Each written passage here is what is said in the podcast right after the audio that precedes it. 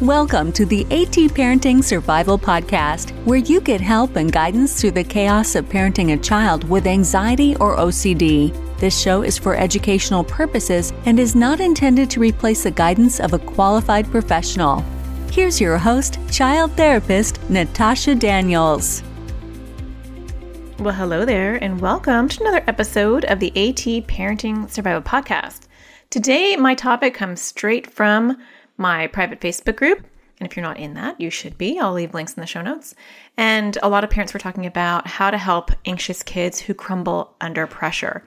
And it was a big topic because a lot of our anxious kids crumble under pressure for so many different reasons. But I had the parents kind of give me examples of what they're talking about so that I can bring you some specific advice based on that. Speaking of which, I am in the process of creating something totally brand new, an idea that I'm floating around. I actually heard it on another podcast and I liked it so much, I was like, I'm going to do that in my podcast too. So I am thinking about bringing on bonus episodes a couple of times a month for mini coaching sessions and people can join and I can be their mini coach and they can submit questions and it will just be like a Q&A, kind of like a Dear Abby for those of us that are old and I can answer very specific questions. I get tons of emails every day. They go to my assistant, Sarah, and I can't answer them because it is literally impossible to answer all those questions. And it's hard to read them. That's why I have her read them because if I read something, it makes me feel bad and then I feel like I have to answer. And people find very creative ways to reach out to me. They will message me on Facebook, they will email me, they will email my practice email, they will DM me on Instagram. And so I don't answer or look at any of those, just so that you know, so don't try it. But I wanted to be able to provide something a little bit more concrete so that I can formally answer those. Because if you have that question, chances are a lot of other parents who are raising kids with anxiety or OCD have the exact same question. So that's why I thought I would do my mini coaching episodes. And you can sign up for me to be your mini coach, and I will do those episodes. I am thinking about throwing in a whole bunch of other stuff with it that those people that are in the mini coach membership would get access to my classes for maybe 50% off or some other bonuses. I'm still working through it and trying to figure out what platform I'll use to do that. But stay tuned. I just want you to know that that is what's going on because I apparently don't know how to relax. I always have to come up with something new and different. But anyway, let's get started talking about anxious kids who crumble under pressure. This is a big struggle for so many of us, and I'm, i want to break it down in a couple of different ways because it's different for each kid. So, the first step, and actually, before I even go into this, I want to preface the entire episode with the fact that helping kids who crumble under pressure is one of the hardest issues to help a kid with. There are so many topics and so many issues that come through my practice. There are some that I get very invigorated about, and I'm like, yes, I know exactly how I'm going to walk you through this, and we can make progress in the next few weeks. And as long as you do you and you do your thing, you're going to see some some good results. And there are other issues where I'm like, oh, this is going to be a little bit long-winded and tricky. And working with kids who are avoidant and don't want to do things and crumble under pressure, avoidance is a hard issue to help kids with. So I just I want to say that to begin with so that you don't feel like Natasha's going to give me my silver bullet answer. I'm going to go apply it and life is going to be peachy and rosy and everything will be great. My child will never avoid again. I'm sorry. but people be lining up at my door if I had that kind of superpower. But I am going to teach you some methods that I teach in my practice on how to work through avoidance and how to help our kids over time improve because it is not an easy thing partly because they avoid. And so, with anxiety in general, kids will either be a little overzealous. This I'm in this category, by the way, if you can't tell already. So, we don't know how to relax. We have to do everything. We have to get everything off our plate before we even allow ourselves to relax. Kind of, you might look at it as a go getter, but really it's an exhausted go getter where you're very punitive to yourself. You, you don't allow yourself to relax.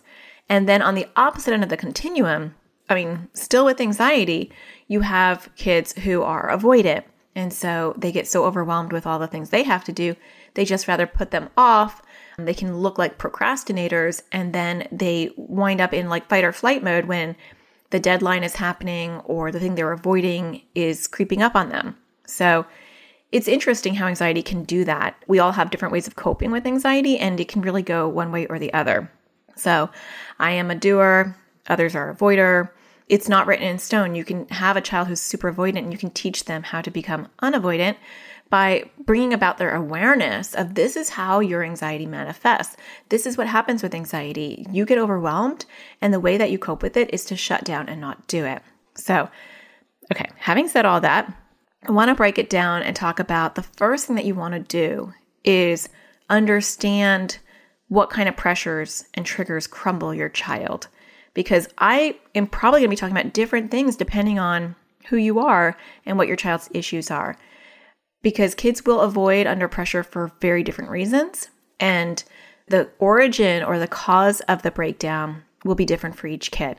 So, like everything else I talk about, I mean, really, literally any issue that I explore with you, we are looking at two different things to start with education, motivation, which is kind of like the meat and potatoes of what we're talking about today, and the trigger. You know, what's let's go all the way down to the core fear and figure out what is happening. That's what we want to know about. So, if my child is avoiding schoolwork, what is the core fear driving that avoidance? If my child has a hard time with deadlines, what is the core fear underneath that? If my child is afraid of social pressures, being called on, being watched, being less than everybody else, if they have a hard time with time limits, if they have a hard time making decisions, we want to know with all of those, and those are all taken directly from the thread of the Facebook group that I was talking about, my Facebook group where we were discussing this. I asked for more specifics, and those were the ones that I got. And those are all very different things, and they're all driven by very different reasons. And so you're going to approach those in different ways. But to talk about it in kind of a more global term, we want to figure out what's what's behind it. So for deadline, and I'm going to go through each one of these rather briefly because I want to be able to get to all of them and I want to keep my podcast short because we don't have a million years to listen to Natasha. So I'm going to go through each one of them and kind of address them individually. But for all of those, we want to figure out what is driving it. It will be different. Are they afraid of not being able to get it done in time? Are they afraid that they're not going to do it as well as everybody else? Are they afraid that people are going to criticize them? Are they afraid that it won't be perfect enough? Are they afraid that they're going to make the wrong decision?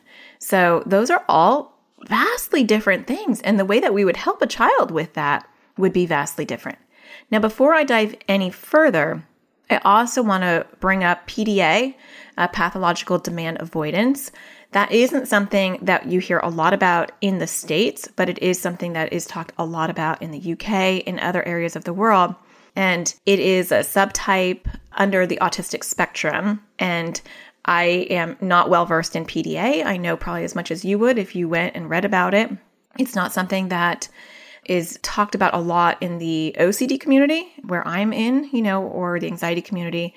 And autism is not my specialty, although sometimes there is big overlaps because kids with autism can also have anxiety and OCD, although sometimes it does look very different. So I do want to mention PDA because some of you might have pathological demand avoidance and you're going to want some more information on that. So I'll leave a link in the show notes.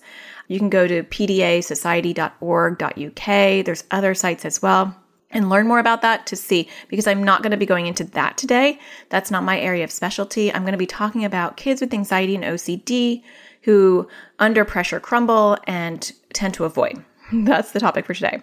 Okay, so let's talk about deadlines and the schoolwork because a lot of us are now Mrs. Teacher. I was going to say Miss Mom. That's not, that doesn't make any sense at all. A lot of us are now going to be Miss Parent or Mr. Parent and, you know, the teacher as well. My kids are going to be doing online schooling. I don't know for how long, like for at least the first semester and maybe the whole year. And I know a lot of you are in the same boat. And even if you're not, just schoolwork in general is hard. But now, if you have to micromanage that, that's going to be tricky, right? So, for overwhelm, and I'm going to give you just some very pretty basic, concrete suggestions, and they, they may not fix the issue because kids who are avoidant are very hard to motivate, and it is a very difficult issue. So, the first thing we want to do is figure out what's overwhelming them. If it is that I don't understand this, then we might want to break it down into more simple terms. A lot of times it feels like it's too much. So if it feels like it's too much, a lot of anxious kids will look, and I am like this too. I'll look at something I have to do and I'll think, oh my gosh, that's going to take so much time and that's so much work. Look at all these different things. So some people who have this as an ongoing issue, I'll have them chart it in my practice. So I will have them guess how much, how long do they think this stuff is going to take them. So they'll write down, you know, I have to do my spelling words, or I have to do my vocab, I have to do math, I have to do my reading. Oh my gosh, it's gonna take me forever. And then you can do a column where, how long do you think this is gonna take you? And have them guesstimate how long they think it's gonna take them. And then time them, not with them being aware, because that might actually cause a lot more stress, and figure out how much time it did take. And so when you do these kind of graphs, you can intellectually show the child you thought it was going to take four hours and it actually took you one hour. So helping that kind of that reframe that work is going to take me forever can be helpful for older kids. The other thing is I break it down into really small bite-sized pieces. For my kids, I did at the end of the last school year when I was kind of playing teacher and sometimes we have to teach our kids how to do that. And even high schoolers may not know how to do that. So maybe writing down one thing that they have to do today, or like you have to do this one thing, you know, in the next two hours and then you're going to do this other thing. And so breaking it down into small little increments instead of saying you have these 10 things you have to do today, breaking them into small little pieces can be helpful and not having them see the entire picture can be a good thing. As they get older, the hope is that they can do that for themselves. And that's what I do as an adult who has the stress and the pressure of time and tasks. I mean, that's me. I have a to do list. And when I'm feeling overwhelmed, I only look at what is on my day today. And so we want to train our kids how to do that. So even if you can train them on how to do a to do list, a lot of the older kids I work with who had a lot of school projects and a lot of things going on in their life, I would have them do a calendar and I'd have them break out the tasks in little small amounts. So I'm going to read 10 pages today, 10 pages tomorrow, 10 pages the next day. I'm going to make an outline for my paper. And then on Saturday, I'm going to write the rough draft. So a lot of anxious kids don't know how to break down their assignments or their tasks that they have to do. And this could be anything, it doesn't have to be schoolwork. It could be chores that they have to do or any task that they feel is overwhelming. So we want to teach them how to chunk it, break them down, write them down on a calendar, and then I teach kids to only look at that week and for some kids, even just that day. When I'm feeling overwhelmed, I don't look at my calendar. I look at just my to do list for today. And then I'm like, okay, I have three things today. Those are manageable. That's not that bad. I can do it. And I feel better. So that is a skill that we can teach our kids over time. Moving on, and I'm going to touch on these rather briefly. Social anxiety pressure, like being afraid to be called on, being afraid of being watched, being afraid that you're less than everyone else or you're going to be embarrassed. That's not about pressure. That's not the topic, really. That's about social anxiety. And so I would recommend looking at my resources for social anxiety because there's no point in diving deep into that here because that is actually a social anxiety issue, not a pressure issue. The pressure, feeling like you're crumbling under pressure, that's the symptom, but the thing that's causing the symptom is social anxiety. So if I'm so worried about being called on, then I want to work on my social anxiety. And you can do that. I have a social anxiety online class that is for kids and adults. Anybody can take it. It's a direct class. So it's my other classes like how to teach kids to crush anxiety and how to teach kids to crush OCD. Those are for parents to teach you how to help your child. But my social anxiety class is actually for people with social anxiety directly. So you can check that out at atparentingsurvivalschool.com and that can help. I also have lots of podcasts on social anxiety because I have social anxiety. So it's a theme I love to talk about. And so if you just go to my website at atparentingsurvival.com, go to the search button and then just type in social anxiety, you're going to see probably at least two pages full of resources of stuff that I've done. So check that out. Moving on, I just want to get through my list so that I can kind of touch on a lot of these. Time limits can be very hard for kids. And unfortunately, we live in a society where they do a lot of timed testing, and I don't like that because I don't think that's fair. I feel like it gives an unnecessary edge to people who who rush through their work or who test in a really great way and it's not an accurate portrayal of intelligence. So I'm not a fan of timed testing. And in Arizona, they do a lot of minute math and like minute reading. They do all these things where like my child has to like read as many words as they can in a minute, or they have to do as many math problems in a minute. And I think it's stupid, to be honest with you.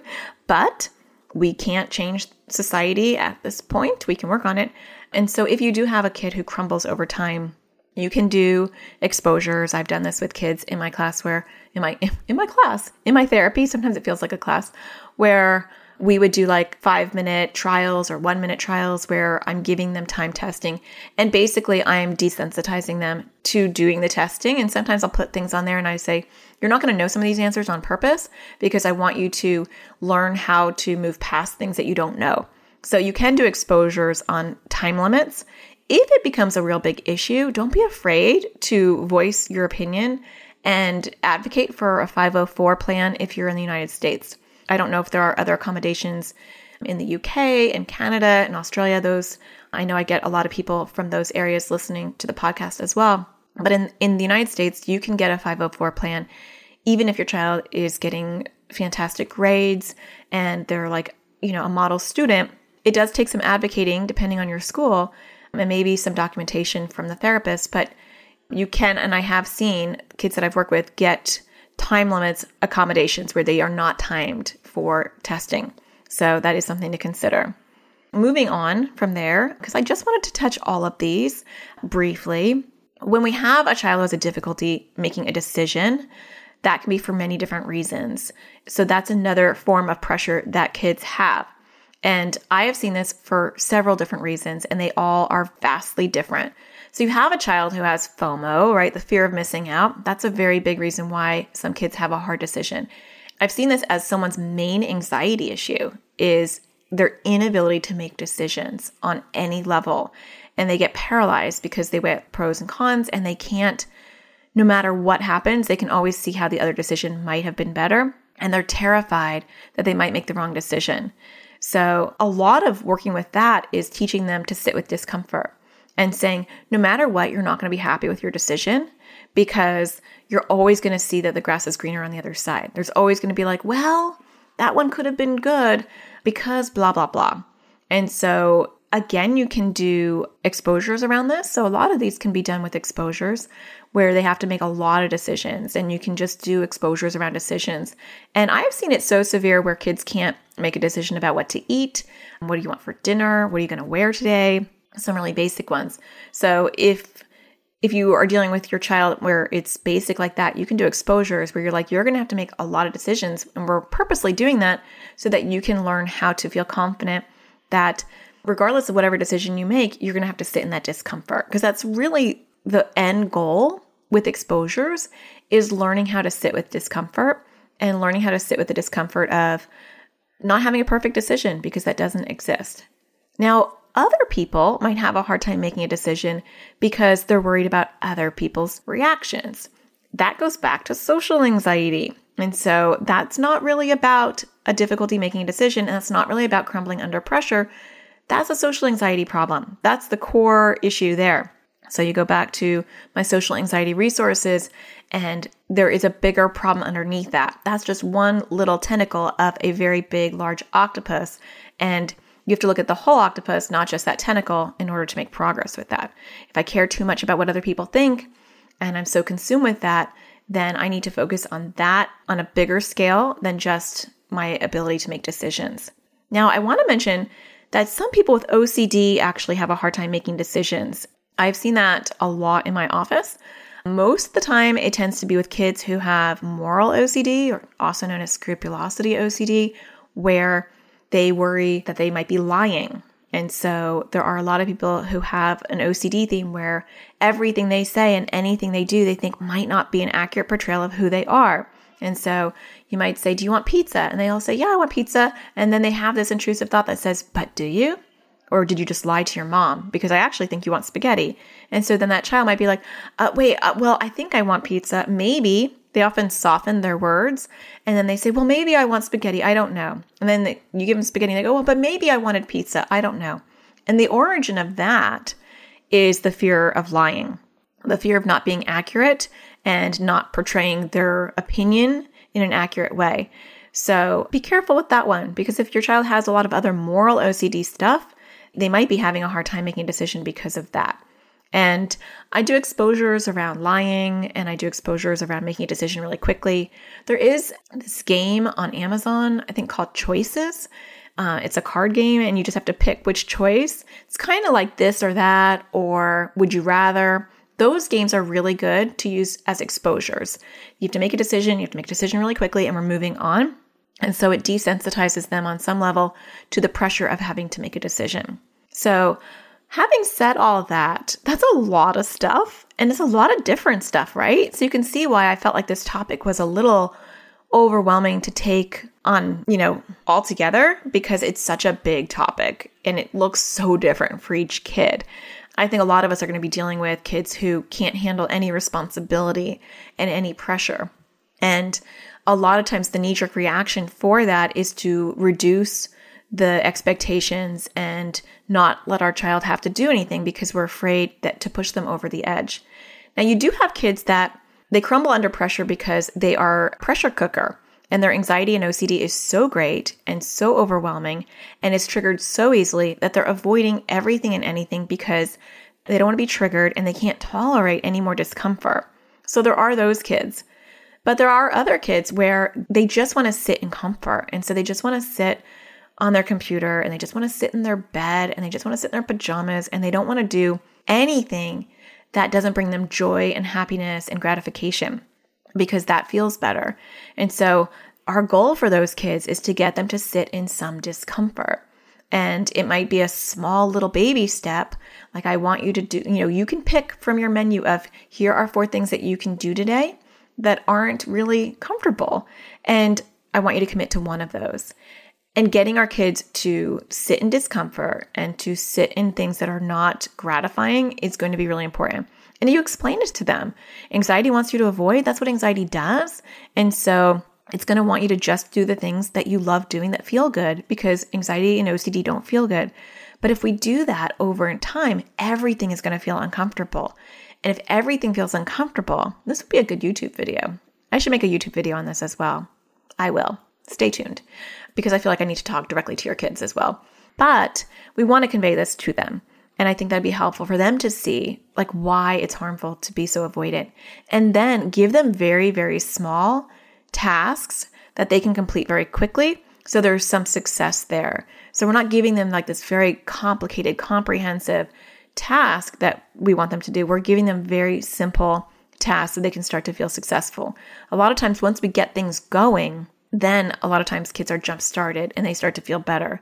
So we start with really tiny things. If it's a chore, we can give them a choice and we can pick something that's very simplistic just to get them going. Sometimes we get frustrated and we say, you know, today you're going to clean up your room, you're going to do your laundry, and I want you to finish that reading assignment that you have that was due over the summer. And don't forget that you need to like clean out the kitty litter. And that's what I want you to do today. And that's for an avoidant person, that's so much. And they just hear all that and they just think, no, I just can't do it. And I don't even know where to start. So, picking with something small, today I want you to read the first chapter of that book. And what time do you want to do it? And get them to commit to a time. I do this with my son. He's turned into a pretty avoidant kid, and I'm concerned about school starting in a week and a half and how my kids are going to handle that, having had a very kickback COVID summer where we've literally done nothing. And he plays the drums, and all he has to do is practice the drums. He loves the drums, but he's avoidant because he's like, you know, it doesn't feel 100% as great as playing this app that I'm playing on my iPad. And so I get him to commit. What time do you want to practice drums? And so he said, okay, I'll, I'll play at 12. Okay, how are you going to remember to play at 12? Right? So I'm not telling him you're going to practice at 12 and I'm going to remind you at 12. I want some ownership. So, how are you going to remember? And so today, this morning, he said, Well, can you set an echo reminder? And so I set an echo reminder, like an Alexa, but we don't call it Alexa, we call it Echo. And so I set a reminder for him because he asked me to. And then at 12, he'll practice drums. And I'm at the point now, normally I'm very hands off and I'm kind of like, you know, it's your deal if you want to. But today I'm going to I'm going to be firm about it. Like, no, if you don't want to practice drums, you don't have to, but you can't be on any electronics for that hour that you're supposed to be practicing. So, a little bit punitive because I need to get him jump started again. So, find what works well for you and your family. And hopefully, out of all the things I talked about today, you found a couple of nuggets that are helpful. I know I'm talking about a lot of different situations, and some of them may not be pertinent to you and your situation, but I was hoping to kind of hit upon all of them. And I hope that you're finding my podcast helpful. Stay tuned for the mini coaching podcast episodes. I'm excited about that. I actually think it's going to be really fun to be able to read your questions and answer them directly.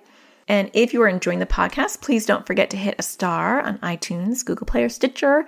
Hitting that star really helps the podcast. Um, the more people who hit a star and review the podcast, the more the podcast gets seen. This has always been one of the top 50 parenting podcasts on iTunes. And, and it's because of you guys, you know, hitting the review buttons, hitting a star, giving feedback. That helps this show stay in the top 50 of all parenting podcasts, which then gets into the eyes and ears of people who need it. And that's the most important thing. If you have a few extra minutes and you can leave a review, I greatly appreciate that. That is just not only do I love reading them, but it's so helpful for other parents to get some true feedback about how the show is. And to show my appreciation, I periodically like to read some of them. So I want to thank GLB Cardio. She wrote, or he wrote, Lifesaver. Natasha is a lifesaver. It's so hard for other people to understand what it's like to have a child with anxiety and OCD. Even with a psychiatrist and a therapist, parents are really responsible for the bulk of the treatment. Natasha really helps navigate this difficult territory. I would feel lost without all the knowledge I've gained from her podcast and YouTube videos. Thank you. Thank you for writing a review. I really appreciate it. And I love that you realize that parents are really responsible for the bulk of treatment because, really, whether we want to or not, we're with our kids 24 7 and it's in the moment that we are shaping and coaching and helping our kids. And we cannot have our kids live in an isolated therapy bubble without us knowing our responsibility and what we're supposed to be doing. So love that. Thank you for writing a review. And if you have something nice to say maybe i'll be reading your review next time so don't forget to find the sparkle in everything you do and i'll talk to you again next tuesday take care Thank you for listening to the AT Parenting Survival Podcast. To get additional support raising a child with anxiety or OCD, visit Natasha's online school of on demand classes at atparentingsurvivalschool.com.